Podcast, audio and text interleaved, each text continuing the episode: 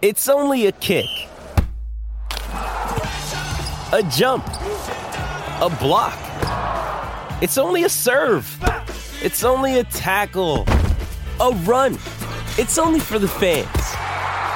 After all, it's only pressure. You got this. Adidas.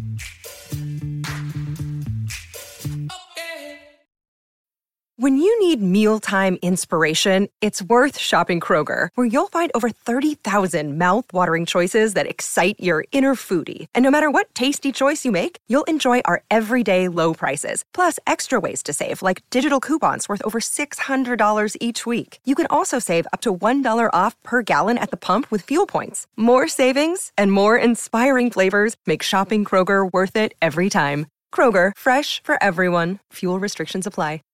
This episode is supported by FX's Clipped, the scandalous story of the 2014 Clippers owner's racist remarks captured on tape and heard around the world. The series charts the tape's impact on a dysfunctional basketball organization striving to win against their reputation as the most cursed team in the league. Starring Laurence Fishburne, Jackie Weaver, Cleopatra Coleman, and Ed O'Neill. FX's Clipped, streaming June 4th, only on Hulu.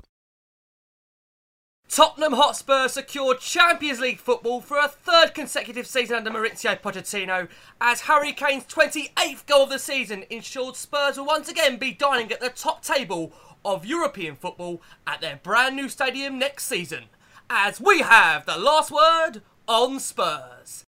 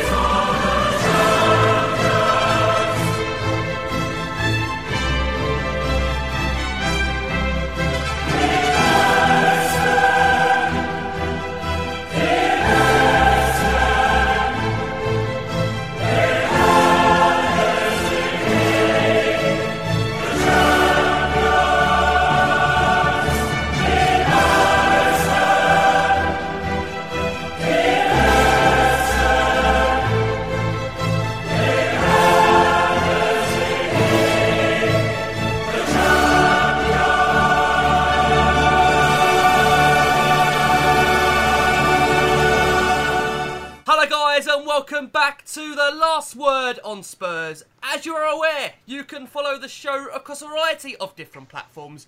We are on Twitter at Last Word on Spurs. You can also find us on Facebook and also not forgetting Instagram. On this edition of the Last Word on Spurs, we'll be discussing Tottenham Hotspur's march back to the Champions League for a third consecutive season. We'll be taking a whole host of your questions for tonight's panel. And finally, looking ahead to our final game of the season Leicester City. So, without further ado, let me introduce the three chaps talking us through tonight. As always, as he has been all season, I've got Jason McGovern with me. Jace, how are you? Absolutely delighted, mate, and uh, looking forward to tonight. Yes, very much so, Jace. And I think it's fair to say we're lucky that West Brom um, show didn't come out in the end. I think this is going to be making more up for it, isn't it? I, I, I, I don't mind, mate. It's just uh, nice for us to uh, have put a zip across one or two places today, that's for sure. Oh, that is most definitely for sure. Well, joining Jason tonight, and delighted to have him back on the show. He was meant to be arranged for West Brom, but he's back for this one. It's Jon Mannings. How are you, Jon? Hello, mate. Very happy. Uh, still, still buzzing from last night. Yeah, really pleased. Glad to, glad to joining you tonight. Oh, we're pleased to have you back on, Jon. I know it's been a while, so great to have you on the show. And finally, last but not least, always welcomed on this show, we've got the brilliant Vass from Hotspur America. Vass, how are you? I'm all right, thanks, Rick. Yeah, my butt cheeks are suitably unclenched and happy to be here now. oh, well, listen, we're happy to have you, Vass. Well, guys, we're reflecting on Spurs, as we said, qualifying for the Champions League for a third consecutive season in a row. Before we start to dissect the Newcastle game, let's hear from the man who has taken Spurs back to the Champions League for a third consecutive season in a row, and more importantly, bringing top level European football to our new home. Mauricio Pochettino's thoughts after the game. It was a real quality season for the group. Uh, to achieve the top four is, I think, it's a massa- massive achievement. I want to congratulate the, the player first of all. And then I want to congratulate all the staff that make possible every day to work hard and uh, help the team to achieve uh, all that we wanted. I think it's a massive, uh, massive congratulations, a massive uh, thank you to, to the, all the staff because uh, they were fantastic, working so hard. 30, now nearly 38 uh, games went from home playing in Premier League. I think it's, it's good to, to say thank you to all the staff because that achievement, of course, is from the team, is the, from the players that score goals or defend or saving goal, but the staff uh, was fantastic. I, I, want to say thank you to, to them because this achievement is part of, uh, of, of them, of course, too. The first step is to be competitive, to reduce the gap with the top four. That was the challenge four years ago. Now, after no 22 or 23 years in Premier League, first time that Tottenham uh, is above that the, all the London London mm. clubs. and then next is to win. Next is to win a trophy. No, that is the yes, but you need to build. We are not in a club that win a lot of in the last year. To create the winning mentality is achieve step by step things and reach the level to and then to, to, to, to be competitive and, and try to challenge the, the, the big size. Jace, let me start with you. It wasn't pretty, but we somehow got over the line in the end against Newcastle. What did you make of it? It didn't need to be pretty, mate. You know, we've been we have lots of questions about us and can we bottle it and can we handle the occasion and everyone kept saying it was a must-win game and by hook or by crook we got across the line and kept a clean sheet, picked up the three points and it's, it's job done. And uh, as simple as that. It wasn't pretty, as you say, but mm. we got the job done, and that's all we had to do. And uh, now, now I'm really looking forward to Sunday, and, and hoping we can can make sure that we, we get another three points in the bag and finish finish above the other salty lot. Yeah, well, it's quite funny, Jason. I read a great stat today that it will be um, a record 77 points away from home if Spurs do go on to beat Leicester. That's pretty incredible, isn't it? yeah, that's it. Then break the record again. Yeah, honestly, what an achievement that would be. Well, Jon, let me come round to you. Um, tell us your thoughts on the game, Jon, because let's be honest about it. I mean, so important to get, like I say, that Champions League for a third consecutive season in a row under Pochettino and welcoming, you know, the new stadium in with top level European football. What an achievement, Jon, isn't it? Yeah, it did add, add, that extra little bit of importance. Not that it wouldn't have been important anyway if we were staying at Wembley for, for a second season, for example, but it, that was the the massive carrot there for us was to be, you know, going into our new stadium first season there and having Champions League football to look forward to. I think it, it, it was massively important. I mean, for all those people that have already lunched into their pockets and bought season tickets, they'll have that extra to look forward to. And uh, it's it's gonna it's you know it's the start of a new dawn at the club, and let's just hope that um, you know we start as we mean to go on, and that's being the Champions League regular, and you know, in in ten years' time, we're saying it's 13 years on the bounce and so on. But in terms of the performance, it was just one of those where it didn't really matter whether it was a scrappy one 0 where you know we gave up more chances than we perhaps should have done defensively. It was uh, you know it didn't matter in the end whether it was like that or swashbuckling five 0 it, it the, the, fact is we got three points.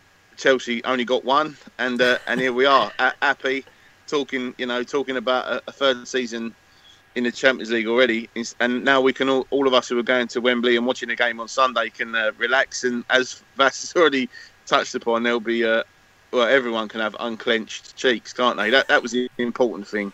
You know, to go into the last game with that needing to win mm, oh, would have been, you know, at the end of a tough season. And you could see last yeah, night yeah, the players yeah. were suffering. You know, you know, two or three players went down. We've got obviously worries about Trippier now and Wanyama, and you know, even the players that played the well, Jan Vertonghen I think made a shaky start, didn't look right. Kane's not looked right for the last two or three weeks, although he's got four in six now, so you can't knock him.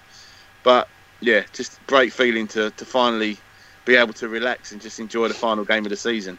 Yeah, got to agree with that. I mean, Spurs will finish this season as the top club in London for the first time in 23 years. We've just lost one Premier League game at Wembley in our past 17 matches. Vass, let me come around to you. I mean, as I said, it was nervy. Um, it wasn't pretty. But do you think the difference on the night, Vass, is that if Newcastle had a player with the ability to finish like Harry Kane, the result could have been a very much different one? It's possible, Rick. I mean, they created two or three decent chances, didn't they? Mm. Um, credit to Hugo actually, because yeah. Hugo's coming for some stick in recent weeks, and um, he pulled off some good saves at critical times. Uh, his kicking was a lot better. He seemed to be um, barking a few orders from the back and, and whatever. I think you could see see it in his face. Really, I think all the all the players knew how much the game meant, and they were totally focused on it. Perhaps it probably detracted from their play because maybe some of them were a bit nervous, um, uh, having got into the situation that we had. But yeah, Newcastle um, did threaten, but really, aside from two or three decent chances that they had, uh, it, it, was a bit of a bitty game all round, wasn't it? I mean, was, yeah. I think Spurs, Spurs had a couple of good chances. Um, Danny Rose had one right at the end, didn't he? And also Wanyama scuffed one earlier. Uh, but there was um, it, it was just one of those games we just had to see out, and we did it in the end. Yeah, we did do it in the end. I mean, Jay's question in here from Dean Graham. We'll try and read as many as we can, guys, this week. You've got so many into us. Dean says commentary stated how we edged over the line to get the win and get top four. Years ago, getting a win, even when we were playing poorly, was seen as something a top, top team does. When it comes to Spurs, why is the credit not given when it's due? What do you make of that one, Jace? no idea why it's not given, mate. But um, I don't know anyone. Well, maybe on the evening we, we edged across the line because we weren't at our best. But overall, I don't know how a side that was that's only been in the top ten over the last ten week, uh, the top four over the last ten weeks, and was originally eight points behind Chelsea. I don't quite know how that's us creeping over the line. I think you know over the course of a season, you, you finish where you deserve to be, and if if in the last few games we've stuttered and got across the line that way, it's because we've played well enough in the first 20, what, 30 games to put ourselves in a position where limping over the line was all we had to do. And, uh, you know, the pressure was on the, the clubs chasing us, not on us. And, you know, why we've said it all season, haven't we? This seems the, the, the, ridiculous nature of the media to to put down everything Tottenham do, and, and it's just another one to to try and bash us with, I'm afraid. Mm, I mean, just to go on the other side of the fence, Jon, coming around to you, Glenn at GlennG1882 says, Do you think the last few games have shown that we struggle to perform when under pressure? And this is one of the reasons we struggle to get over the line when it comes to where we are at the moment, or just going for a bad patch. But to be fair, Jon, you know, the pressure was, you know, I don't think you could have any more pressure that was on us against Newcastle the other night, and the players come through it. Do you see what I mean on that point? Yeah, absolutely. I think it's a fair question. I mean, uh, we have started recently, but I think if you take the if you take the league form uh, in, into isolation, it has been a bit a bit stuttery. But then you've got to factor into into the mix the Champions League exit and the FA Cup semi final as well. I think if if they were obviously if we would have won then then you're on the crest of a wave all the way through and maybe your performances are are, are better. But I think you know bearing in mind we did go out of both of them competitions you know in you know, it, was, it weren't. It weren't. A, there's never a nice way to lose, obviously, but there's regret there attached to both of those exits from those competitions. And for the players to be able to get mentally up for the challenge of finishing in the top four, I think it's commendable considering we've done it now. All right, we did, we did need we needed Huddersfield to do us a favour, but then we get three points on Sunday, and it turns out we never needed that that favour anyway. But it's just that's that's that's football. That is why football is what football is. That's why you know the intrigue and the suspense, and you never know what's going to happen.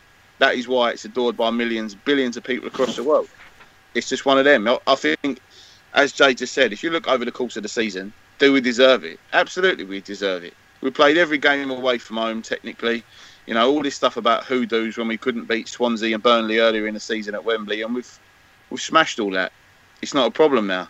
I'm just waiting for uh, August, September when we haven't won our first two games at the new stadium, and we're going to have a hundred-year hoodoo starting in, in Tottenham again from August. Mm. But as you know, you know what the media narrative's like. But of course, you know, regardless of whether it has been a bit of a stumble in terms of our performances have been a bit patchy lately, but the important thing is we've done it. We are in the Champions League again, and that's you know that's all that matters to us really. Can I just say that though, Rick on mm. that? Yeah. What pressure? What pressure really until last night have we been under? Because when we left Stamford Bridge, we were eight points clear. The following week, we go and win at Stoke and Chelsea only draw, which left us ten points clear of them. And you know, even Saturday at West Brom, we went into that West Brom game five points clear of Chelsea. So last night was really since since winning at Stamford Bridge. Last night was only the first time that we were under a, a bit of pressure for the spot, and we win that game. You So, would argue, though, Jason, the me- manner of the performances recently, though, you would you would question yeah, no, they're not been good enough. absolutely. Yeah, no, uh, without a doubt they haven't been. But I think the the problem since since uh, since winning at Stamford Bridge is all three of us in the top four, with the exception of City, all thought the job was done. So Man United have lost at, at Brighton and they've lost at, at home to West Brom. We've seen Liverpool get held by Stoke. We've seen Liverpool held by West Brom. They got held by Everton. And we got held by Brighton. I think it was just the three teams in there just thought, job done. We're all in the top four, and Liverpool concentrated on the Champions League. We went to Brighton, rested players for a semi final and things like that. The only club that's really been under pressure to have to go and perform over those weeks is Chelsea, who were chasing us. And as soon as, as I say, as soon as the real pressure came on us last night, Mm. we go and win the game. So, I, I, you know, I've said it all along, haven't I? Since since the day we we won at Stamford Bridge, I've always looked at third, not being in the least bit worried about being caught. Well, listen, that's the confidence for you. I mean, Spurs fans generally, Jace, I think we'd always be a, a little bit apprehensive, but I, I understand the point you're making. Getting worse is forget about the performance. We got the job done. That's coming over to you. I want to make a point what John alluded to just a couple of minutes ago. I mean, it shouldn't be underestimated what a great achievement it is from these players, Pochettino, you know, to play every single game away from home this season, where many doubted us at the start. You know, many called it a Wembley curse. We then got labelled when it came to the FA Cup semi-final that you know we were going to be favourites. The ground should have been moved because the Spurs were going into the game having all that experience at Wembley. Just how big an achievement is it, Vass, to get over the line in terms of the Champions League? Yes, we all wanted a trophy. Yes, we're still all deeply disappointed it hasn't ended in a trophy. But at the same time, surely credit to Pochettino for this achievement. Most definitely. I mean, it can't be understated. Uh, Jason touched on it, or Jon earlier, about the hoodoo stuff at the start of the season. I was looking at some uh, posts from uh, the, the, before the season started when all the pundits were making their predictions. They didn't have us anywhere near the, No. the top four. They, No. they had us like fifth, sixth, or, or thereabouts, uh, sixth generally. Um, so this was a massive achievement, and it wasn't just about playing the games uh, away from home. Technically, we, we've had some horrendous injuries this season. Now I know Toby and and Danny Rose have had their contractual issues as well, or whatever's gone on behind the scenes, but they were both out injured for a very long time. As was Wanyama, who was our player of the season last year. Um, we've had we've had some significant absences. Harry Kane's been out and hasn't really recovered yet. So we've had to contend with all of that, and you can almost see that the players are practically just limping over the line at the moment. Mm. Um, what with Trippier and Wanyama going down again last night, Dier's out injured, Dembele's out injured. So it's been a massive, massive achievement, and it's funny that um, whilst no one in, within the club has, has said anything about this uh, while the season's been going on, both Pochettino and Hugo have mentioned in the post-match uh, press conferences about Spurs having achieved this, having played 37 matches so far away from home. It's the first time they've mentioned it. So clearly, that the it's the official line is is like making everybody aware just how big an achievement this was, and yeah, rightly so. They should be credited highly. I mean, who'd have thought we'd have got Champions League qualification three seasons on the trot? And if we do finish the job on Sunday and get the win, the last three seasons we'd have finished third, second, third. That that would have been undreamt of, n- not even four seasons ago. Mm. So yeah, terrific uh, props to Pochettino. He's had to he's had to hold his nerve amidst criticism was starting to surface um, last week. People questioning the the magic tag and all that, and is he really magic? And is he up to the job? And he might have to stand down. All this nonsense, but he's building a foundation there, and you could see the anxiety on his face last night. Actually, standing on the touchline, yeah, he was. See, You could see what it meant to him at the end. Very Yeah, much at all the yeah. coaching staff. Yeah. Yeah, and during the game, I mean, you could see he was like a bit on edge, a bit unlike him, really, but it culminated in something good, and we should appreciate it and, and, and recognise it, really. Yeah, I mean, you make some great points there, Vass, in terms of the league finishes. I mean, it's fair to say when Pochettino took over, his aim was to close the gap on the top four. I mean, it is going to be our third consecutive season in the Champions League now. Just the need, surely now, Jace, for just the trophies to show his work. I mean, that's how I see it. That's where I think he's going to get that ultimate recognition. Once he gets that first trophy on board, I think the doubters will surely be silenced, won't they? You would hope so. You would hope so. I mean, what more can the bloke said, do? I don't know what more the bloke can do to prove, you know, how far he's taken the club. I think that is ultimately just the key factor missing here, just that trophy. Yeah, without a doubt, that's that's the the next stage, and I think you know, once we're in that new stadium, I've said it for a long time, haven't I? Then the demands will change, and hopefully he gets the the backing in the summer that enables him to to to really formulate a, a squad of players that he thinks can win a win a trophy rather than just say ten or eleven. And then, then the demands on him will, will go up, and we'll see then if, if he can handle the pressure that brings on. But I think the job that he's done in the three years from when you know from from where we were when we took over that that horrendous performance at Stoke three years ago with Kaboul and Fazio and Chiriches and people like that in the team, you know, to inherit that mess that, that was left when the Sherwood came and to, to be where we are now, I think is is a fantastic job that he's done. It's funny you should mention that game, uh, Jace, because at that game, a lot of our fans were singing "We're fucking shit," weren't they? That's right. But Yeah, they were. the It's occasion. just that's It was. it's crazy. And uh, we talk about going to the back home now after this season, but we shouldn't get too ahead of ourselves because there's going to be a process of uh, acclimatizing again, getting used to new surroundings and a new pitch and everything else. So it's not going to be like the old White Hart Lane.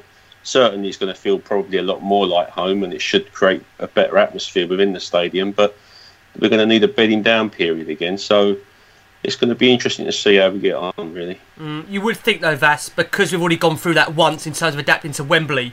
The, you know, the players have already had that experience of having to adapt to a, to a new ground, new surroundings. There's absolutely no reason why you don't think they could, you know, do it again. Pochettino seems to have, you know, made it work for him this season in terms of, you know, it's still a great achievement. You look who we finished above, the likes of Arsenal. You look what they've spent, and I, I know it sounds silly to always go back to net spend. I know people hate saying that, but we're above Liverpool, we're above Chelsea, we're above Arsenal, all these clubs. I mean, they've spent a ridiculous amount more money than us, which I think makes the achievement even more remarkable. And Jon, bringing you in, I mean, when I compare it there to the financial investments of those clubs below us, I mean, and you also take into account, you know, these teams have come to Wembley, Jon, and they've played it as their cup final. Doesn't that make it even more a great achievement? Absolutely. I think, you know, we all, it's one of the things we worried about at the beginning of the season that every single side coming to Wembley would up their game, which naturally increases the scrutiny on our on our players to see, you know, how they handle that. You know, as you as you mentioned earlier, since losing to Chelsea, it's one defeat in 17 in the Premier League. You know, and along the way we've beaten we've beaten Liverpool there uh, comfortably, beat Man United there, beat Arsenal there. You know, obviously in the Champions League as well, those special nights against Dortmund and Real Madrid. You know, I think it, it it's one of them things where for for what you know, it's not it's not a first, but what seems like for the first time in ages, we've had this massive wall, if you like, put in front of us, and we've actually broken through it. Mhm. Instead of instead of you know it being our ultimate downfall, this time it's not been, and it, it for me it does show a, a shift in mentality at the club. If you consider that, you know, if Pochettino manages to get us to to third on Sunday, that's the first time since the period between 1960 and 1963 that we've had three top three finishes on the bounce. If you consider how many times, you know, the club's only had 26 seasons in Europe in total, and I, I think half of them must have been under Daniel Levy's stewards, stewardship.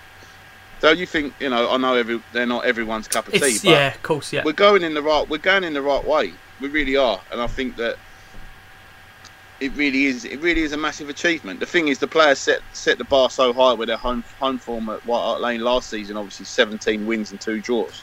It was always going to be difficult to emulate that, and for that to be another stick to beat the players with, and ultimately they've they've come through it. Yeah. And you know, everyone's saying how Salah's one of the best players in the world and Klopp's a genius, and that they could still end up below us and not winning any pots. If And Kane could still be in front of him for the Golden Boot as well, Jon. Well, yeah. You know what? It, as as nice as it'd be for Kane to win another Golden Boot, I'm uh, me personally, I'm not too worried about that. Mm. You know, it's always about the club first and the team, and Yeah. if if you know, bit like last season, Hugo went into the final game hoping to win the Golden Glove, and we let in a sloppy goal at Hull, didn't we? And it didn't happen. But then Kane scores seven in a week, and he ends up with the Golden Boot. But listen, you, all the top clubs. One of the first things any new manager in any of these top clubs in these big leagues have got to do is consolidate that club's place at the top table of European football. There's not going to be a sustained period during that club's history where they're winning pots and doing bits unless they are in the Champions League every single season. You've seen that all, all around Europe. And that's something that this club's never been able to do is establish itself in the Premier European competition. And we're doing that now. Yeah. For me that for me that's better than any one off trophy, you know, whether it be whatever cup it might be. Even, you know, the much lauded team of nineteen eighty four and those that marvellous UEFA Cup team. They finished eighth that season, that team. No one rem- all right, no one remembers that because ultimately we got a pot at the end of it. But for the first time in a, in decades, it feels like we might be about to be able to combine the two of high league finishes and trophies eventually. Yeah. We've never been in a in a better position to do it anyway. That's that's how I feel about that. No, I mean, I think that's spot on. Can I come around to you, Vass, and ask you a question here from Dustin at Debo1980? Says, As nervous as the last month has been, do you feel this is a great learning opportunity for the youngest team in the Premier League? Will this impact our mentality for future seasons? Proud of the team Coys. I mean, he makes the point there. There was a lot of pressure on us against Newcastle. Forget the performance. The result is all that's going to be remembered. Do you think mentality wise that is a big thing for this squad to get over the line in, this Vass? Yeah, I think so. I think they've been maturing gradually over the last three seasons or so. Um, we've fielded the uh, youngest uh, squad for all of those three seasons, and they are going to they're, they're going to come across some some testing times, and they, they've done that this last month, and thankfully they've come through it. I suppose there's an argument for perhaps adding one or two more experienced players, but I think the, the players themselves are more experienced now, and that should stand them in good stead for for the next season, seasons going forward. Obviously, it will depend on what our squad looks like uh, after the summer. But um, I think if you can keep the bulk of this squad together and build on it, then it sort of bodes well for the future. Oh, there's no, doubt about that. I mean, Jace, I want to come around to you. Gary Lineker, I hope I pronounced that right, at GSTFLLHAN says, Do you feel we've regressed compared to the quality of last season's performances and a lack of creativity from Pochettino by picking the right tactic depending on our opponents? What's your thoughts on that question, Jace? I think overall we've probably probably the quality of our game over the 38 games hasn't been as good as it was last year. But I think there's there's reasons for that. I mean, we've I think we're what four wins less than last year. Uh, I think we're what about 20 goals down on last year, something like that, and we've we've obviously conceded a few more. So uh, it's hard to say we haven't, but I think there are genuine reasons to, for that. I think you know we had that that early period at Wembley where it was a struggle. Let's be fair about it. Oh, Those first yeah. few games, what was it? Burnley, Chelsea, Swansea, Bournemouth. Those those four games were a, were a real problem for us. And obviously, we've had serious injuries or serious absences most of the season to a number of the, the key players. For whatever those reasons are, I mean, Toby's reason is our own fault. Danny Rose has been out injured. Wanyama's been injured for a long time. Musa Dembele hasn't had that fitness that he had last year, week in, week out. We've lost Harry Winks to injury. We've lost Kane, what, two or three times now to injury. So, uh, Lamela didn't come back till I mean, realistically, Lamela wasn't around till January, was he? So, you know, there are reasons for that, but um, I don't feel like we've regressed that much as a football club, and I still think we're in a, a great position to build next year on what we've done this year. Talking about building, that's a perfect segue into my next question. And Jon, over to you. Do you think, Jon, you look at this squad and the performances recently? I just think for me, and you maybe disagree or maybe agree with me, I think he's absolutely Pochettino. I'm talking about here. He's got the most out of this squad, and for me, he's just simply exhausted now the tools at his disposal. And you can just see recently now, for me, there needs to be some kind of investment in the summer, two or three players, because you do feel like now we've kind of hit a certain ceiling in terms of the performances that you can get out of these players. You know, he's done a wonderful job. To get us in the Champions League again, it's been brilliant, but is the need now, Jon, for some real significant investment in this summer? Two to three real key additions that are going to really push this squad on to hopefully get Tottenham up to that next level. Oh yeah, absolutely. You do feel that he squeezed every last drop out Yeah. of this this current group. He- Mm. I, I mean, we've had that feeling probably since Chelsea away this season. I think Yeah. you know the performances have been a bit up and down since then because he's relying on the same core of players week in week out, and as all right, every, pretty much every manager does as well. But then when you look at the fact that you know this, how much has been spent on certain other clubs compared to ours over the last three or four years since Potter's been there, then he really is do it like he's the job he's doing is unbelievable. Really, I don't think there's any anyone else better we could have bought in after Sherwood than No, Pochettino God, to, to yeah. do what he's done. Anyone would have been an upgrade, Jon, wouldn't it? well, yeah, yeah, that's true. But if you look at, you know, all right, let's take the managers who we were linked with during that time. Then Oh, God. Frank de Boer LVG. is statistically the worst Premier League manager Mhm. that's ever been. Seven games, no wins, no goals. Yeah. Louis Van Gaal's just a clown. You know, who, I don't know who, the other managers we were linked with at the time. I, I don't recall, but Pod- what Poch has done with this group of players, and you know, we've just what it is. I think we've reached that point, like Man United did under Ferguson, where they didn't need wholesale changes every No, summer, no. and we was at the point in the two three years before Pochettino turned up, where you're, you're having a turnover of 15 players per window in the summer. You're getting seven or eight in, you're letting seven or eight go, and it, to get that type type of continuity is just impossible. I think now we're, you know, the the familiarity breeds confidence amongst the team, and it's worked for us. But yeah, I do feel that now is the time where, especially the only thing that worries me about this summer is the fact that all of our players who were there last season have seen Kyle Walker leave for Man City, earn a shit ton of money, win a Mhm. couple of trophies, Yeah. and you do wonder whether the players individually will continue to believe in the project or will decide that for for well for short term at least financial gain that maybe that that's the way that they want their careers to go but you'd like to think the core of players that we rely on wouldn't want to do that No. It's quite funny, Jon, So you say depends. that. Chris Lawton says, year this Jon, he says, how much does that game just cost Daniel Levy in player bonuses getting Spurs into the Champions League again next season? well the thing is Rick you've got to understand how much uh, you know whatever it whatever extra the players get it's probably a, a drop in the ocean compared to what the club will receive yeah, of course. I mean, if you think if we finish third, it's 30, 34, 36 million, I think, from the Premier League. There's another what 70 million or so from the Champions League run.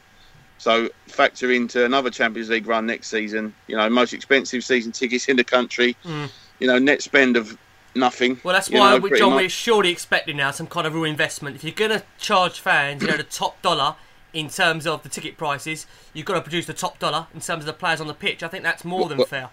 Well, absolutely. I think you know there, there, there comes a time, and this is probably the time where that bit Yeah. of give and take's got to, you know, we've got to, we've got to see that now. Yeah. I think people, you know, there's been rumours about Gareth Bale and players like that, but that, that's what it's going to take. I think one Mm. humongous marquee signing to get everyone excited, in, inject some new blood into the into the team, and you know, to get hopefully we get a good start next season, and obviously that that will help. But yeah, this is the time now. You know, if we if you consider that we've managed to get three Champions League, um, three years in the Champions League back to back, whilst building a new stadium. So if you consider the amount of finance that that would have drained from the club, you know, building the stadium, and we've still managed to achieve that. Once it's done and the income starts to come in, you know, like I said, like I, I said um, on our, our Doom to Fail show the other night, we'll find out this summer whether Levy's plan was literally just to build an extension on his house to then sell it, or whether it's an investment in the future. Because, you know, this is this is. I think there's a bit of a crossroads we're we're coming to now as a club, and we need to see significant investment, absolutely, in the playing staff, back the manager, reward the players because absolutely Yeah, that's the most important deserve- thing. Reward these players, John. Absolutely, all right. You can say they earn, you know, ridiculous amounts of money as it is, but that's that is what it is. Mm. And if it if whatever amount of money it is is going to keep a player from going to another who could be useful for us, you know, obviously Toby Alderweireld's the, the obvious one at the moment. Of course, yeah. You know, the amount of money he would cost to replace, I think it. I'm not saying we go gung ho and he starts chucking money around. I don't think Levy would ever do that. But now's the time to loosen the purse strings a little bit and say to these players, "Thank you," you know. And that's what you know. If, if given the opportunity, and I will. I'll do that on Sunday. We'll stay behind for the lap of honour, and you know, to thank the players. It's been a good season, Yeah. and hopefully Levy feels the same way, and he'll put his hand in his pocket. Yeah, I think we're all Would open that, Jon. We're most certainly open that. If you can tell, guys, we're half an hour in. We haven't spoken about about the Newcastle game because, to be fair, it was pretty dire. Pardon the pun. um, but we will be talking about Newcastle very soon. Just a couple more questions on the depth. Coming round to you, Vass. Trias Rayo asked the question: Is it time we redefine good squad depth? When we have the bench, when we have all the players fit, it's a very capable bench. But we can say we re- can we really say we have a deep squad with the quality on the bench when it remains that we have four or five injuries. What do you think, Vass? Um, I think, well, it's, it's, it sort of carries on from what uh, Jon was saying about investment in the squad. Our transfer dealings over the last couple of seasons haven't been that great. I mean, I know we've got to do things a certain way because course, yeah. we don't have the financial clout of the the other clubs, but it, which means we've got to be smarter somewhat and look for value and, and, and what have you. But of the players that we bought last summer, for example, you're looking at Foyth, Llorente, Aurier, Sanchez, and Moura. Okay, Yeah. so of all of those five players, only Sanchez was pretty much a regular this season, and you'd have to wonder whether he would have been had Toby not injured himself so early on in the season, uh, regardless of what was going on with his contracts, etc. So none of the players that we bought last summer really had an impact. Well, Aurier had a bit of a negative one, but that's another story. Um, giving away Serge. penalties every five He always gets a mention, regardless of his Yeah. plan or not these days. yeah, and then from the prior season, obviously we've got Sissoko, who people just can't wait to get Oh, on his we'll be coming on to him, Vass. Don't worry, we've got time. We're coming on to yeah, him I'm the sure show. Don't will. worry. Um, so yeah, so f- from that point of view, I think our, our signings have to be somewhat better. Um, so we'll see what happens. I think larger contracts are on the agenda. I don't think Levy is stupid enough to think that he can get away um, doing what he has been doing now that the stadium's up, albeit that he's going to be the club's going to be saddled with more debt now. I think that the large larger contracts are going to be coming. I think they it it's not going to happen straight away though, and I've always said that I don't think that we're going to walk you through the door of the new stadium and Levy's going to be sitting at his desk handing out massive contracts to everyone. He's he's not that stupid, but I think they will come. So the summer's going to be quite critical for us. We need to get some. We need to invest wisely into players who are actually going to impact Yeah. the first team squad because, as a couple of the guys have said tonight, we seem to have squeezed every last ounce out of these players. Um, and we need capable replacements or capable backups who are going to come in and do a job, uh, albeit even temporarily, to, to give other guys a breather and to cope with injuries a bit better. I think as well, Rick, question's a little bit unfair because if any team, if you've, you've got four or five players completely missing through injury, it will be reflected on the bench. And I mean, if you look at that bench last night, there's still players on there that, in the likes of Toby and Rose, that normally would be first team players. Lucas Moura, I think, will become next year. Whereas you look at that bench a year ago for that Chelsea semi final, it was Lopez, Kevin Wimmer, and Kudu, Vincent Janssen, and that. None of mm. those would be anywhere near the first team. No, And I think you know, I think it's, it's very easy for the for the two Manchester clubs to have massive strong benches because they they they'll quite happily pay somebody two hundred grand a week to sit on the bench. But it's not so easy for not just for Tottenham. I mean, I looked at Liverpool Sunday at Chelsea, and like I say, I know we focus on Tottenham, but you have to put it in context. Liverpool's bench at Chelsea on Sunday: Mignolet, Klavan, Moreno, Henderson, Woodburn, Ings, Solanke. Really, is that much stronger than our bench? You know, you looked at Woolwich last night. Ospina, Mertesacker, Mustafi, Osei-Tutu, Willock, Nelson, Nikit- uh, what's his name, Nikitia or whatever. You know, so I think you have to compare us to, to Woolwich and Liverpool more than the two Manchester clubs because, you know, we, we simply can't pay 180, 200 grand a week to sit people on the bench. No, you're spot on there, Jason. I think it's right that you draw that comparison, as you did earlier on uh, with our with our form. You compared it to Liverpool's and Man United's also having dropped points in the last few weeks. I think Spurs fans tend to go into this blind panic um, when things aren't going perfectly for us. That's all the And- time, though, Vass, isn't it? When you look at Twitter. Well, you- you'd believe that. When's it a good time? social When's- when's it a good time to go on often, But, but yeah, I don't think it's uh, it's some, some of this stuff is not something that is just uh, a Spurs issue, if, if you know what I mean. I, Mm. Course, yeah. I do believe we're on the right track, and, and we need to keep a little bit of perspective. Of course, you want a trophy. Of course, you want to progress, and I definitely want to see us win the Premier League before I pop the clog. So, Oh, you're not the only one, um, yeah, so it, it's stuff that we're working towards, and at least I think now we have uh, a manager who can at least get us somewhere close, uh, Yeah. and we need to build on it. Yeah. No doubt about that. Jon, I want to come back round to you and link it to the Newcastle game. So, in terms of the team selection we saw, we had Spurs revert back to a back four with Vertonghen pass fit to start in the heart of the defence. Sissoko replaced Lamela as both Dier and Dembele missed the game through injury, while Davies was preferred to Rose at left back in Spurs' penultimate match of the season. Jon, when you saw that team, I always ask this question because I'm always fascinated to kind of get, obviously, reaction. Was you surprised at all by that reaction of to the team? Because I think many maybe were expecting biggest game of the season. Why isn't Toby in that squad? Why isn't Moura in that squad? Bearing in mind the impact you know he made against West Brom, maybe wasn't as great, but there's that question asked. What did you make of it, Jon? Well, I, I did expect the 4 2 3 1 just because we went with a back three at the weekend and obviously didn't score. And I'll, you know, as another thing we touched on on the Doom show that, that will never be spoken Guys, about honestly, again. I you would not say, want to listen to it. This is this is much better content. Tell them, Jon, is it? Tell them.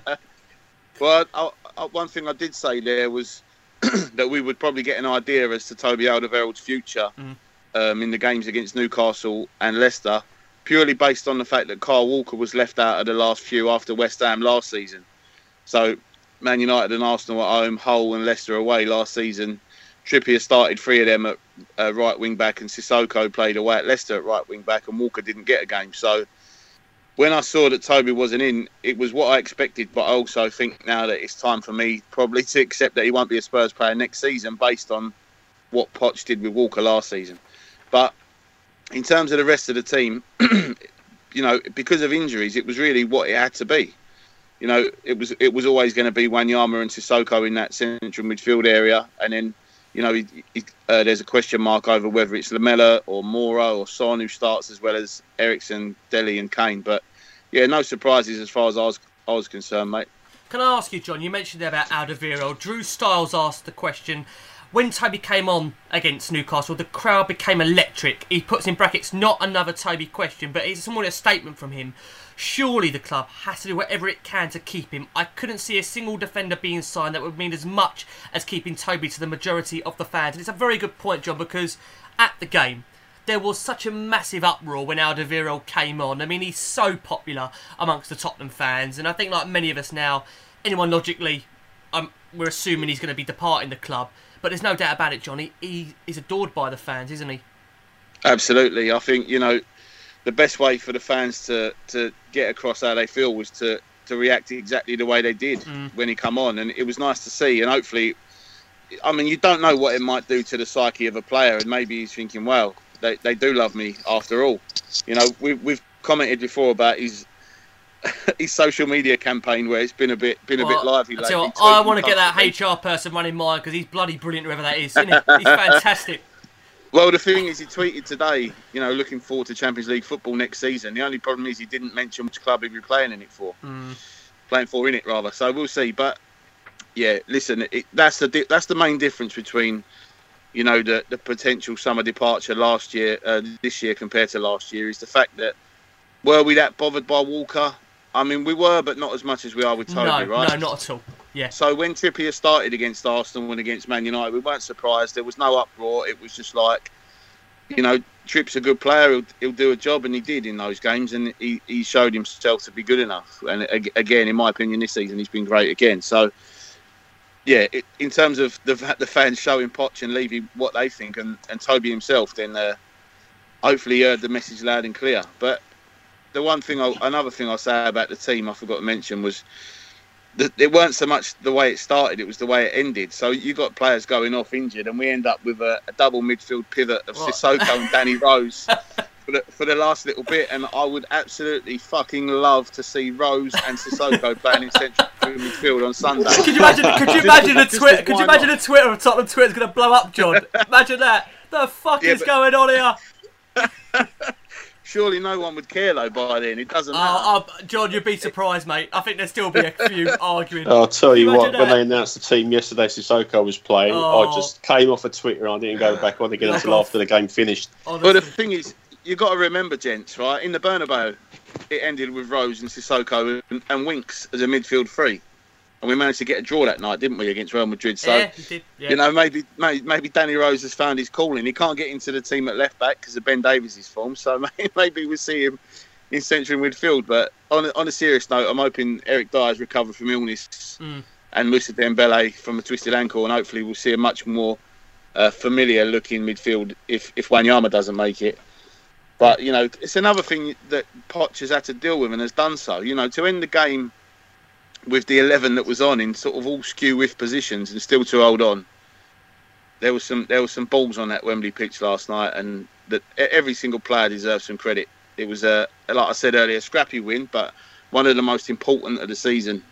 And hopefully they take that confidence, play have a bit of freedom on Sunday, and, and we end up with a, a, another win to, to end the season. That'd be nice. The only thing about Toby coming on, I thought possibly his uh, substitution was was part of his uh, social media campaign because I'm sure the supporters absolutely loved seeing him come on. Didn't you, Jace? absolutely- Come on, didn't you like seeing him come on as well? Rick, Rick, all I mean, Rick, is it was absolute perfect timing to come on Hmm. just as the Chelsea result flashed one-one was flashed onto the big screen. You know, it wasn't just that though. You have got to be fair at times, and Sanchez, he's been No, no, brilliant no, this season as well. First full no, no, no, in the Premier League. no, Rick. he looked a bit shaky, Rick. didn't he, last night, Sanchez? Rick, Rick, everyone wants to see everyone.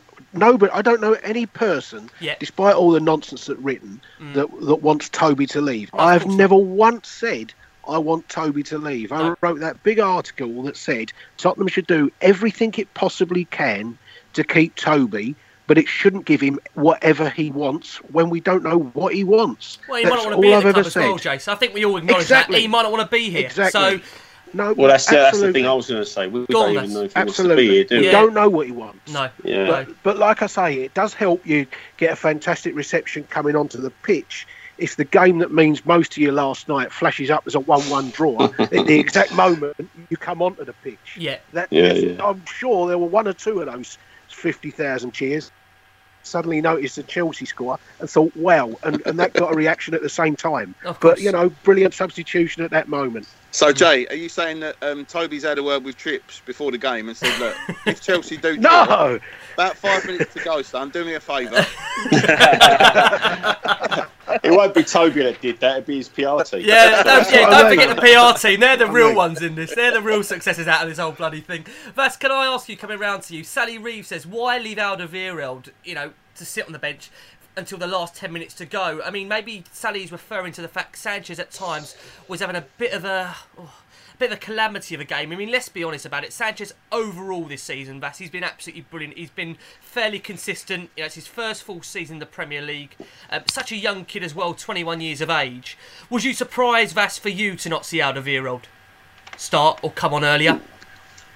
Not really, Rick, if I'm honest, because it harps back to what we were saying earlier about the way Kyle Walker was treated last season. Now, um, Pochettino clearly is a stubborn fella.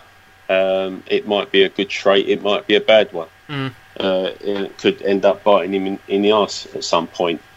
Um, but he's not the only uh, manager who is like that. If I read back in you know history books about Bill Nick or Arthur Rowe or whoever else, you know it was always about team first, and if individuals didn't buy into the team thing, then they they weren't sort of part of it or they were frozen out and, things like this. And you see examples, you know, of quality managers in recent times, like Ferguson used to freeze people out, Jaap Stam and the like. So I can understand that there's maybe something like that with uh, Toby's treatment. But hey, look, you know, when Trippier went down, um, was Aurier out last night? I can't remember. Was he? Was He was he injured. not on the bench? yeah, Aurier was injured. Aurier was injured. Oh, he yeah. was injured. All right. So, you know, he turned to Toby because he needed him.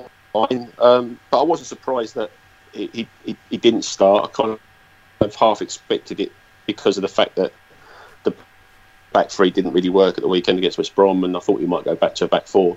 I was half hoping that he might actually rest Sanchez and play Toby and Jan, but um, it didn't come as a surprise to me, to be perfectly honest. I mean, Jon, bring it back round to you. Just how much credit do you think Pochettino should maybe take here for the fact that you know he may have a few disgruntled players in the background, the likes of Rose, how he obviously had to deal with those summer comments. Alderweireld, if he did, uh, should I say Alderweireld, if he does want away. Tremendous amount of credit, Jon, surely for Pochettino to be able to manage that behind the scenes whilst keeping together Tottenham in a top four challenge to get Champions League football again. Do we underestimate sometimes just the man management of Pochettino behind the scenes? He mentioned it in the book with Walker how he had to deal with that situation. It seems like maybe he's had the case again this season as well, Jon.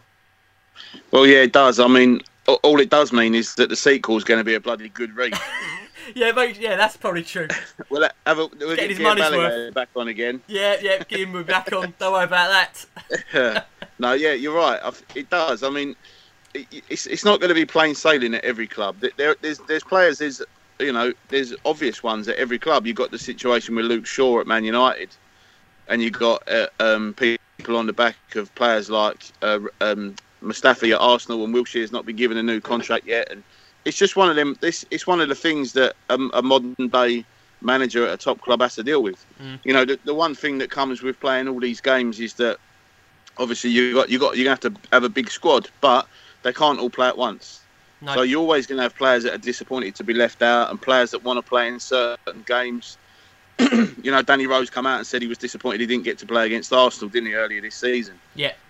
I think my advice for Danny Rose after what he did last summer would just be shut the fuck up and be grateful. Yeah, keep be your head down. Keep your head down. Exactly, Mm. exactly. And I think if one thing this season has taught us is that if if things like that happen at the beginning or during the season, it does give us a chance to sort of see how life will be without those players. And we have seen that this season. You know, the amount of game time that Alderweireld and Rose have had has been minimal, really, compared to all right, minus their injuries. Even when they've been available, it's not like they've walked straight back into this team. So you're looking at next season, Sanchez, Vertonghen, Davies, and Trippier or Aurier will be the back four. You'd imagine, unless something, you know, unless Toby has a massive change of art, or you know, we do we do a bit of business and maybe, you know, you've got to look at the future. Jack, uh, Jan Vertonghen's 31 now, so you don't know what might happen. Although he's been incredible this season, Oh, eventually yes. he'll need replacing. Yeah. But I think what happened last season was it happened right at the end with Walker. You know, it didn't come out until April or whenever it was. So you, you're at a point now where this, the majority of the season's done, and you haven't really got the opportunity to, well, not experiment as such, but just like I say, see out, see what the future might look like without that player or players. If you know, if there's more than one that want to go. Yeah. So from from that respect, I don't think this season's been as bad, even though it's more than one player that seems to be causing them a little bit of a problem. Mm. But you can't imagine that you know players like um, Moussa Sissoko, going back to him, you know he, he's got he has had game time in some some of the big games, but you'd think it, he would, you know, as much as we berate him at times, he would get more minutes if he played for another club or played for a manager that uses players in a different way, for example. So it's got to happen all the time. You'd be disappointed if you're a manager and a professional footballer is happy just to pick his wages up and not want to play. You'd be, I would be more worried about the players that are not moaning about it, to be honest with you. Yeah. But we'll see. I mean, like we like we, we think we're gonna we'll have another an, uh, a new, new number three and a new number four next season. That's what I, I believe will happen. But we'll see. And if not, then hopefully it's because Poch has, you know, he's he's managed to, to not that he needs to, to, to work on these players and say, look, this is where you should be. If they don't want to be here, then they can go. You know, as far as I'm concerned, you don't want players there who don't want to be there. But we'll see. I think this might be a bit of a, a turning point if Pochettino can get these players to stay. You don't want Tottenham to be seen as the kind of club where No, you can no. kick up a fuss and you'll ultimately get what you want. Of course not. You know, and that's pretty much what happened with Walker. Although you, you know, there weren't really much choice to be had, I suppose, from either party. But we'll we'll see. We'll see. I'm just looking forward to the transfer window shutting before the season starts for the first time in August. How about you and I think it's August. Yeah. I think it's August the 9th it shuts. Mhm. So we'll see. So first game of the season, the squad's in place, and uh, I'm hoping that uh, Alderweireld and Rose are still there. But if they're not, life moves on, Tottenham Hotspur Football Club will be and will be there in the new stadium. Yeah, time is running away with us tonight, guys. I want to try and fit as much as possible. Just on Sissoko there, Jon, you bring him up. Pochettino claiming how Moussa Sissoko should be, you know, lauded for being so professional in terms of his performances this season. What did you make of that, Jace? Is that a farewell for him, or is that a five-year contract waiting to be signed? Ah, oh, you'd, you'd have to give me the Moussa Sissoko question. I'll get Vass I'll be as well. bored Don't worry, with I'll get all Vass's summer. thoughts on it as well. We've bored with it all summer. We've we've said he's not good enough. We need to move on. I think he needs to move on. I think the comment was was more a comment at the supporters that have have just hurled non-stop abuse at him from from booing him onto pitches to the ridiculous nature of social media. He deserves a pat on the back. That's that's all I took it as, mate. And he's he. I mean, even last night he, he didn't have a great game at all. But you know, we lost at West Brom without him, and we were poor against Newcastle with him. But to, to, for some people to label every single fault with the club on Moussa Sissoko's door last night is ridiculous. Well, tell No, what. it is. Go on, Vass. It is. Sorry, mate. No, please I go for gonna it. say- I think, I, I think um, Pochettino's comments about Sissoko and those about Hugo, when he said about uh, people that have been criticising Hugo need to go and have a lie down because he's one of the Well, best. that's what I was going to um, ask you about that as well, Vass. Yeah, I mean, just about, Right. just on Hugo, can I ask you a question in here from Andrew Bolf, who says, Credit for Lloris. Hugo's taken a lot of stick this year for some gaffes in big games, but you could argue the game against Newcastle, there was a lot of pressure on us to clinch that Champions League place, and he was excellent while most of his teammates looked lethargic. Could have gone terribly wrong if it wasn't for him. I mean, it's a very good point, Vass, isn't it? Yeah, yeah, absolutely right. And, and as I was saying, I, I think the comments that Pochettino made about Hugo and about Sissoko just sort of told me that they're plainly aware in the club of the the, the general mood that's out there and the comments Oh, course, that are being made. media. Wh- Yeah, yeah. It's not just yeah, social media, also the press as well, because I think they were on the um, bashing Hugo bandwagon and and the feelings around Sissoko as well. So I think he took an opportunity to, to have a dip back, which he doesn't normally do. So they're clearly plainly aware of it.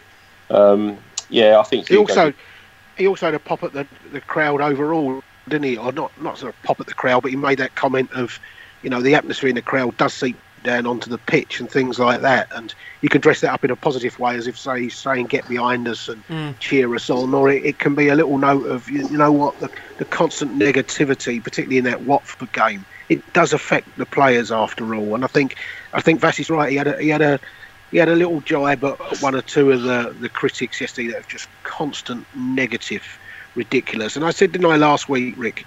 All season we don't have pace or width. It's poor in-game management. Every single player at some stage this season, earlier in the season, Dele and Eriksen were getting it. Now Kane's come back. It's oh we've rushed him back. He's put his golden boot before it. Every single player, probably other than Jan, has gone through it this year and we get the tactics wrong. It's poor in-game management. We're too slow. I, I see so many faults in our team by our own supporters, and yet somehow we're we're not battling relegation because from the faults that we've got in our team. relegation. It is. It's a miracle we're not because when I read how bad a team we are and just how many things that's wrong with our club, I think, how the hell has this club finished third, second, and third? Hmm. Because I tell you what, we must be doing one or two things right uh, when we're doing these 758 things wrong. That's for sure. Bit of perspective. Well, it's all it's all the hindsight analysis, isn't it? Everybody's a great analyst in hindsight of of the facts. I mean, the game against West Brom last Saturday, Pochettino probably set up the way he did because he felt that West Brom were going to attack us, which they needed to do because they, they needed the win to stay up. So you know, you make your decisions before the game. Sometimes it works, sometimes it doesn't. And all this negativity that does feed off the terraces, and I think we've both um, been singing off this same hymn sheet, Jace, about um, men- the mental toughness. It's not just about the mental toughness of players; it's the mental toughness of the fans as well. Of course, yeah. How many fans walk into that semi-final against Manchester United thinking, "Oh, we know it's going to happen. It's Spursy. We ain't going to do it." And Yeah, blah we blah are our blah. own. We are our own worst victims at times. We are our, our own worst enemies at times. Yeah, Yeah. absolutely. And Yeah. um, yeah, and, and all the bashing of people like Sissoko on, you know, it, it, it, filters through. You know, it just it just does. Um, Mm. So in a way, thing just got to take with, it on the chin and move on. Now. Vass, I mean, I don't think there's any doubt about it. Every Tottenham fan, especially any logical Spurs fan, they'll tell you, we know he's not good enough. We know he's nowhere Yeah, near we're the first 11. But Yeah. the problem is, you know, the other night we had Dier out, we had Dembele out, we had Winks out.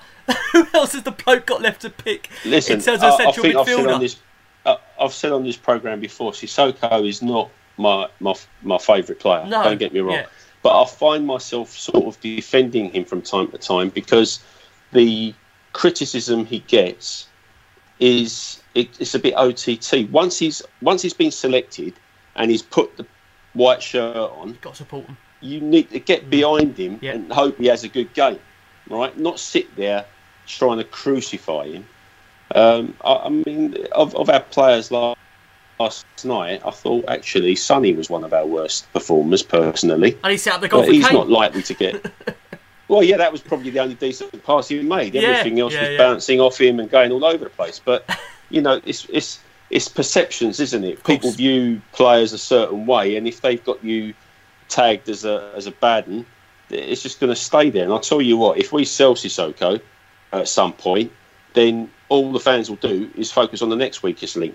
It's been happening since time immemorial. We've always, unfortunately, we've had- from- yeah, we've always had a scapegoat. We all know Yeah. that. Yeah. I remember Johnny Pratt back in the seventies. I've got to go back, John, and ask you just about Lloris. I feel like we do need to give him a bit more coverage. I mean, it was a wonderful flying save in the first half, John, to deny Jamal Lascelles that header, and then followed up in the second half, John, by a perfectly timed starting tackle, you know, right in the, like, say, middle of the box. His second straight game in a row, John, where at Wembley he's made a great interception to deny the opposition. And like Vass said, Pochettino's comments after, if someone criticises Hugo Lloris, it's better to go home. He's one of the best in the world. So I think that answers any, you know, doubters that I think Pochettino he's going to stand by his man this summer in terms of Lloris.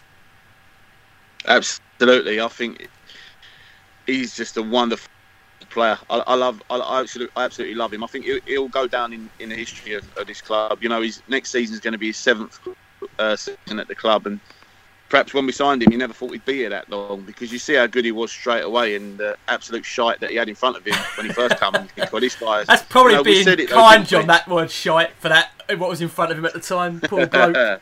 well, we said, didn't we? I mean, we've, we've all said over the years, you know, if if he was, if you wouldn't blame him. But I think now the club sort of caught up with him, if you like, and you think he, he's a, go- a goalkeeper that should be playing regular Champions League football, and now our club is too. Then, you know, the stars have aligned for him. But he's a, a magnificent goalkeeper. He's he's by far the best I've ever seen play for Tottenham. And to be fair, his missus is lucky she got there first because I'd, I'd have his babies, no problem. But in terms of what he managed to do on Wednesday, he was commanding. Like Vass said earlier, you, you did you see him giving it beans a lot. He was he was coming out and he was really really vocal, and he seemed to be probably as up for it as I've ever seen him be up for a game. He really led, and it was lovely to. I don't know if you've seen it when he come off the pitch, and he was greeted by Tony Jimenez and uh, Hugo shouted uh, Champions League, and he was going Vamos, Vamos. so he, he they, the players clearly knew what had gone on at Stamford Bridge, and you know to see that kind of reaction. And for the players to care that much, because that's all we want ultimately. Of course we do, You don't yeah. want a team full of mercenaries. No, no, right? no, You want no. you want players there that actually give a shit and represent the club in, in the way that is expected. And Hugo Lloris is just an absolute. He, he's like a model professional as well. He's off pitch. He never. He's not falling out of a nightclub, pissed out of his face at four o'clock in the morning. There's no controversy surrounding him. He seems like a really nice bloke. You know, he's obviously a, a great goalkeeper, and uh, I'm hoping he, he manages to. He gets a testimonial in a few years' time because he'll definitely deserve it. Maybe be the first testimonial with the, the new ground, but for what he managed to do against Newcastle, like I say, he was imperative. He was very, very, very good. The Mhm. tackle we made on Matt Ritchie, even though Matt Ritchie claimed the penalty, which was obviously going to, but that was nonsense. And yeah, the couple of the saves he made, that one especially from Lascelles, and then there was another where Perez was uh, um, he, he bundled over Vertonghen, and he's more or less one on one and takes it early, but doesn't catch it too well. Your heart's in your mouth a little bit, and maybe if, if there was another keeper between the sticks for Tottenham, he might be. But yeah, he, he's he's one of the best. He's he's a, a probably a legend already at Tottenham. I love Hugo Lloris, and uh, long may he continue that he's between the sticks for us.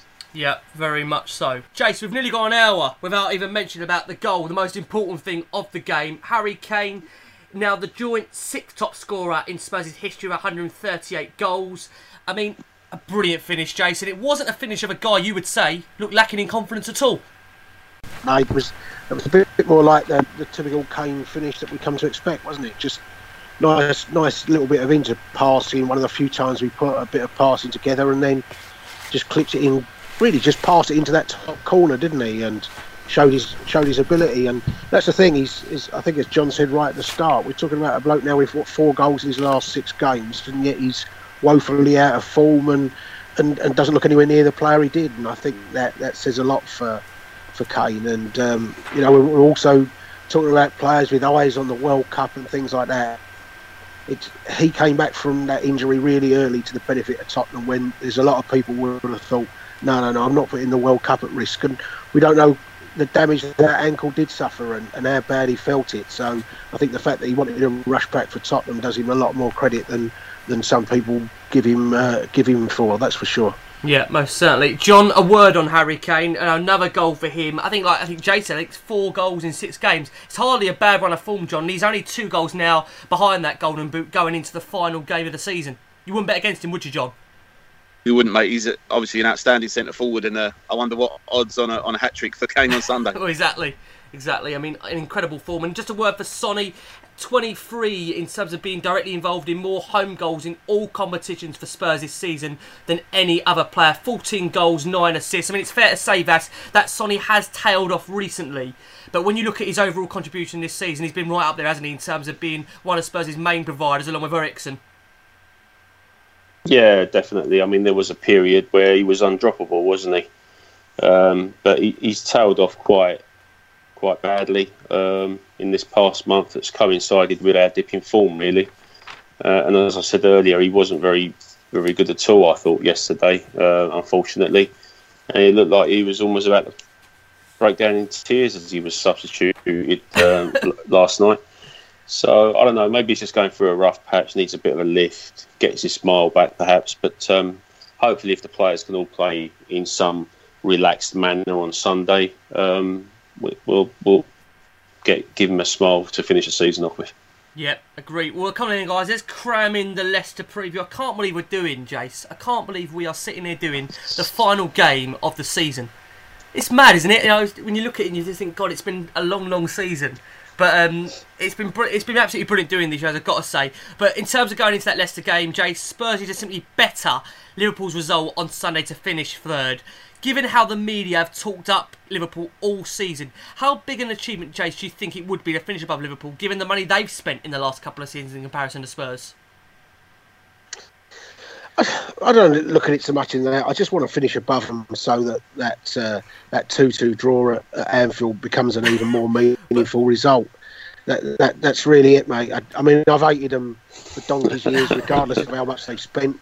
I've, I've hated them more than Chelsea. I was delighted that Chelsea beat them last Sunday. I think after Arsenal, they're the, the side that I despise more than anyone else. So I just want to finish above them for, and that'll be what eight years in nine that we finished above them. Don't hold back, Jay. Well. Say you really feel. Don't, don't oh, hold back. Just, uh, I find that you know every week when you see all those scarves go. I mean, there must be more scarves in Liverpool than, than, than anything else. I mean, it's the stupid bloody Salah Mane songs and bollocks like that they come out with. Such an entitled fan base, oh, ridiculous. I cannot stand them, and and that, that sight of Jurgen Klopp dashing for the Mersey ferry in the 93rd minute, celebrating Salah's goal, and, and, and us going straight down the other end and, and, getting a result from them anyway. I just want that result to be meaningful and, and for the for the saltiness to come. That like, if it wasn't for Eric Lamela's dive, we'd have finished above you.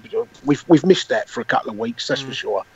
But John, it's funny, Vass, bringing it around to you. Everyone talked about Klopp being this, you know, in, you know, brilliant manager, far superior to Pochettino. Everyone talks about Salah being again, you know, high and mighty above Kane this season. I mean, after all that, Vass, can you imagine we go and finish above him? It kind of puts all that into insignificance, doesn't it? Really? Yeah, but the only thing he's got in in in his credit in his bag at the moment is he's, he's about to go into a Champions League final. Yes, no, no, of um, course, yeah. Albeit that he's had a fairly easy run there, aside from the Man City games, which credit to them, they did really well in.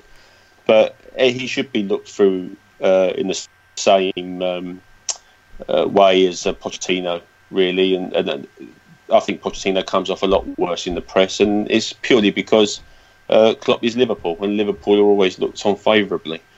So um, yeah, it'd be nice to finish above them, uh, and I hope they get dicked on by Real Madrid. To be perfectly honest. no love lost here. John, feel free to have a dig at Liverpool, but can I also bring in the fact, John, that Leicester, I mean, they're coming off the back of a 3 1 win against Arsenal, so they'll be buoyed by that, won't they? I mean, despite the ongoing speculation that Claude Puel could be in the risk of losing his job, it might be the final chance these Leicester players have got to play for him. Yeah, well, to be fair, it's a freebie, isn't it, playing Arsenal at home? So, is true. That's true.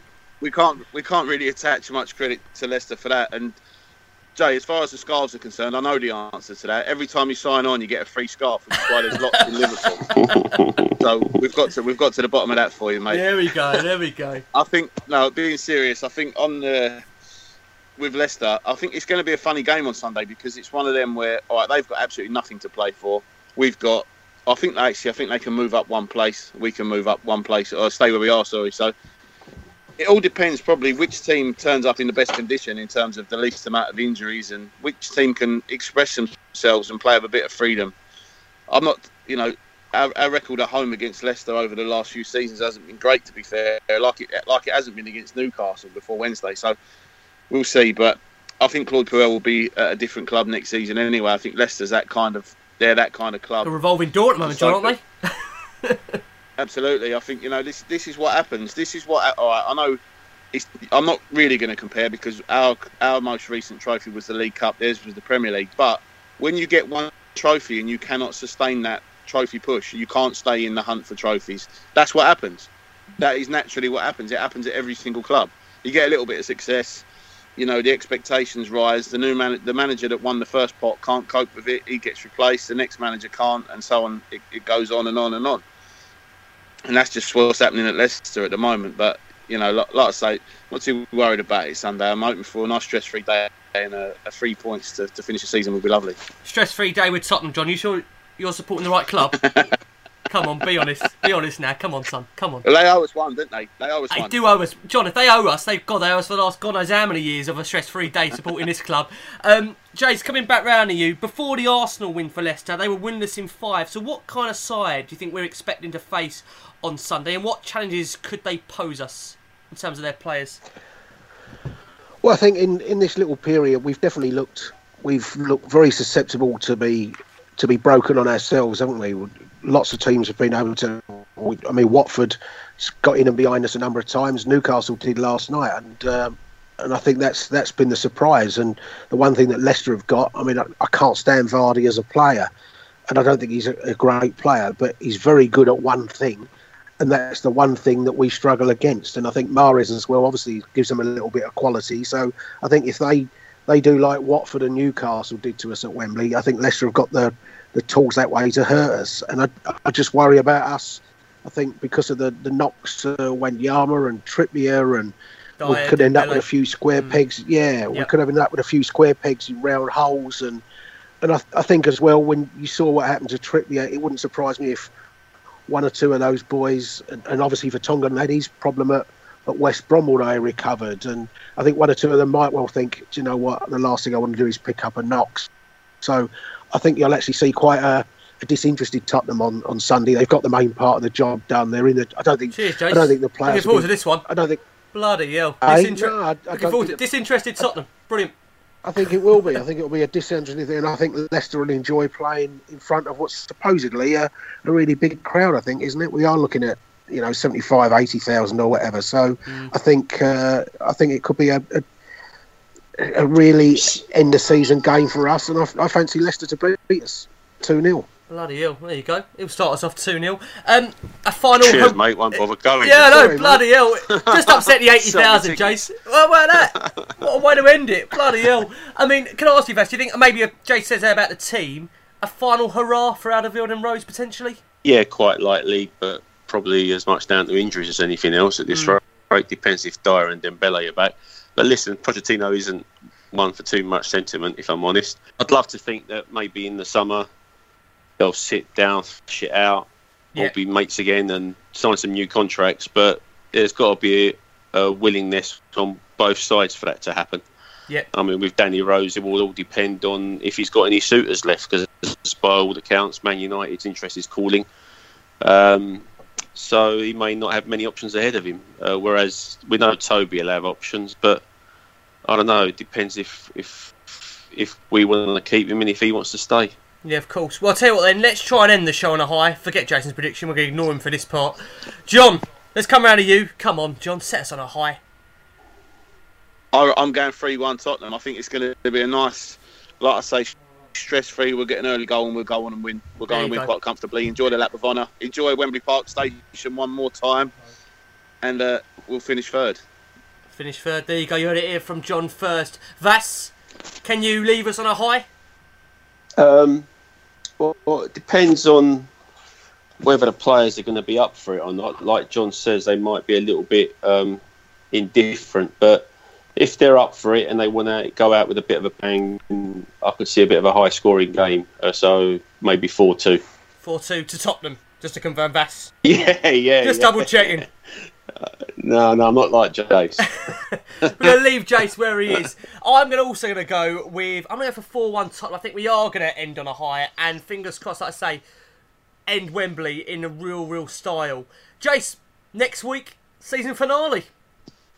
Looking forward to it? Yeah, definitely, definitely, and and hopefully we'll have a few specials Oh, over the course we will. summer, and and uh, but it'll be it'll be nice to get to the end of the season. Know that got a few weeks off from all the, the stresses and strains, and and then uh, I think the fixtures come out, don't they, early in June anyway. They do. So and, and that's when the the new build up will start, and it'll be the new season will be on us before we know it. Yeah. well, you'll have to have a special when we when we sign Gareth Bale and bring him back home. So Oh, you'll have of to course do we one have. then, won't you? We'll have him on the show. we'll have him on the show with us. Don't worry about that. I wish. The, the, the irony is, Vass, even if we win and sign Gareth Bale, there's still half of the Spurs fans on Twitter wouldn't want him. Yeah, I know. It, too injured, he's too this, he's too that. And, and so that's that's why I hate the summer months, mate. Uh, well, I can say we have got some absolute cracking summer shows coming up, guys. I promise you, we're not going anywhere. Jason's not going to go anywhere. Believe me, he'll still be driven mad all summer. He'll be on this show as well, John. I'm sure we'll get Vass back on as well. Hopefully, we'll get the Hotspur America boys on because we've got obviously games in America. Be great to hopefully get those lads on. Um, I will be speaking to Ken about that, even if Ken's listening or he's not. I'll be in touch, Ken. Um, I've got to say, John, coming round to you just to sum up. You've got a really nice story, John, that I want you to share and give us where you was last Friday night, John. This is the right way to end it. Go on. Yeah, I mean, I don't want to rub it in too much, but I had a better weekend last weekend than most Spurs fans did because on Friday night I spent the evening with um, a certain Mr. Glenn Hoddle. God. um, on behalf of uh, Lashing Sports Bar in Maidstone, who were kind enough to get in touch and uh, have a word with us. So I went down there to represent the podcast, and uh, yeah, we had a lovely evening with with Glenn Hoddle. And I must say that uh, Arita, the bar manager down there, is a diamond, and uh, Vanessa, absolute legend, Vanessa, and Ian Hewitt, who uh, arranged it all for us. He's a, a top top bloke, and if if you're ever in the area, in the Kent area, I would highly highly recommend having a trip down there to Lashings. It's a great little uh, sports bar uh, right in the middle of Maidstone. It's a great atmosphere in there. Food was good, lovely little place, and uh, yeah, like I say, it was a, a dream come true to to meet the great man. I got him to sign me White Hart Lane seat, so I've got that memento from it. He's a uh, don't worry about what you read about Eileen Drewery and all that lot. He's an absolute diamond. He's he's a really really nice bloke. I was a little bit surprised, I must admit, by actually how nice Glenn Hoddle is because you hear all these stories and you're not too sure. But yeah, just again to Ian, thank you very much, mate. Ian Hewitt, I love you. Well done, mate. It was a cracking night, and uh, thanks for having us. And John, do you think sometimes when they say don't meet your heroes, does that kind of dispel that myth?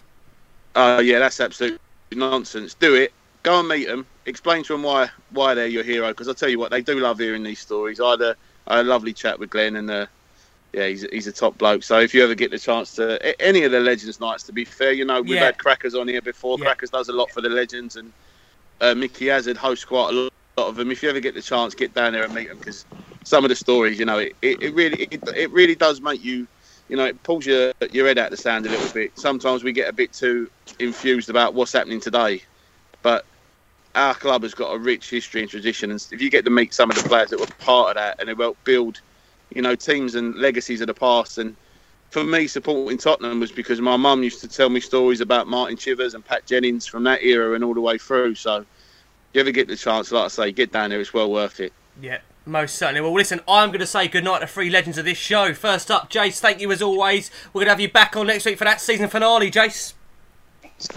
Cheers. Vass, thank you so much for having back on. Vass, obviously from Hotspur America, you can catch his podcast. Normally the first one to drop on a weekend. I'm sure we'll be catching up with the guys anyway from Hotspur America over the summer. Thank you again, Vass, for coming on so much this season. We've loved having you. No problem, uh, Ricky. My pleasure, mate. Oh, you've been Thanks absolutely having me. brilliant. And John, thank you for coming back. And as always, John, you'll be back on throughout the summer. I know you will be. We'll be desperate to get you back on. Yeah, mate, I'll probably need picking up after England have been knocked out of the World Cup, so it'll be nice to come back and talk about Tottenham to cheer me up. Bit of enthusiasm for the new season. We'll be in And, uh, touch in a fortnight then, John, after the after the tournament started. Absolutely. I just want to say as well, just one more time, thanks to every single person that listens. Oh yeah, and course. every single person that takes time out of their day to send us messages on Twitter and what have you. please, yeah. It really, really is appreciated. It's so nice to hear, even if there's some comments which, you know, a criticism maybe. We like to hear back from everyone, course we do. and you know, there's there's certain people, Shreyas, who's who's in touch pretty much every week. Kev Green, he's on it all the time. There's a lot of people that I'd like to thank personally, but there's there's too many of you. That's I just want to say to, Yeah. to everyone, thank you very much. Yeah. Because without you lot, then there's no point in us doing this. No, We no, keep no. it going. It's all about the fans. We always say that. that's what the show is for. It's made for the fans. We try and cram in as many questions as you guys try and send us. Jason all the time answers every single one of your questions each and every week. Guys, as John said there, if you do love the show, we love hearing your, you know, your thoughts on it. Get in touch with us. You can leave us a review also on iTunes at Last Word on Spurs. Keep sending us the positive feedback. We absolutely love it, guys, and we love you.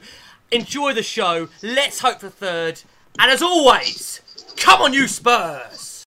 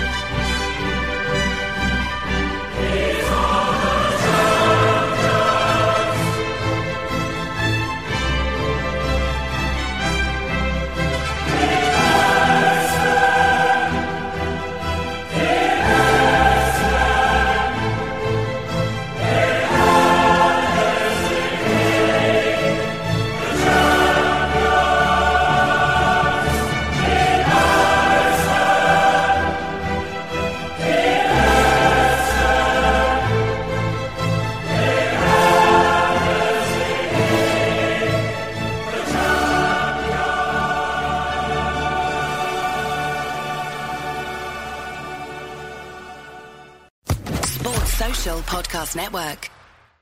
Hello, it is Ryan, and we could all use an extra bright spot in our day, couldn't we? Just to make up for things like sitting in traffic, doing the dishes, counting your steps, you know, all the mundane stuff. That is why I'm such a big fan of Chumba Casino. Chumba Casino has all your favorite social casino style games that you can play for free anytime, anywhere with daily bonuses. That should brighten your day a little. Actually, a lot. So sign up now at chumbacasino.com. That's chumbacasino.com. No purchase necessary. Group. Void were prohibited by law. See terms and conditions. 18 plus.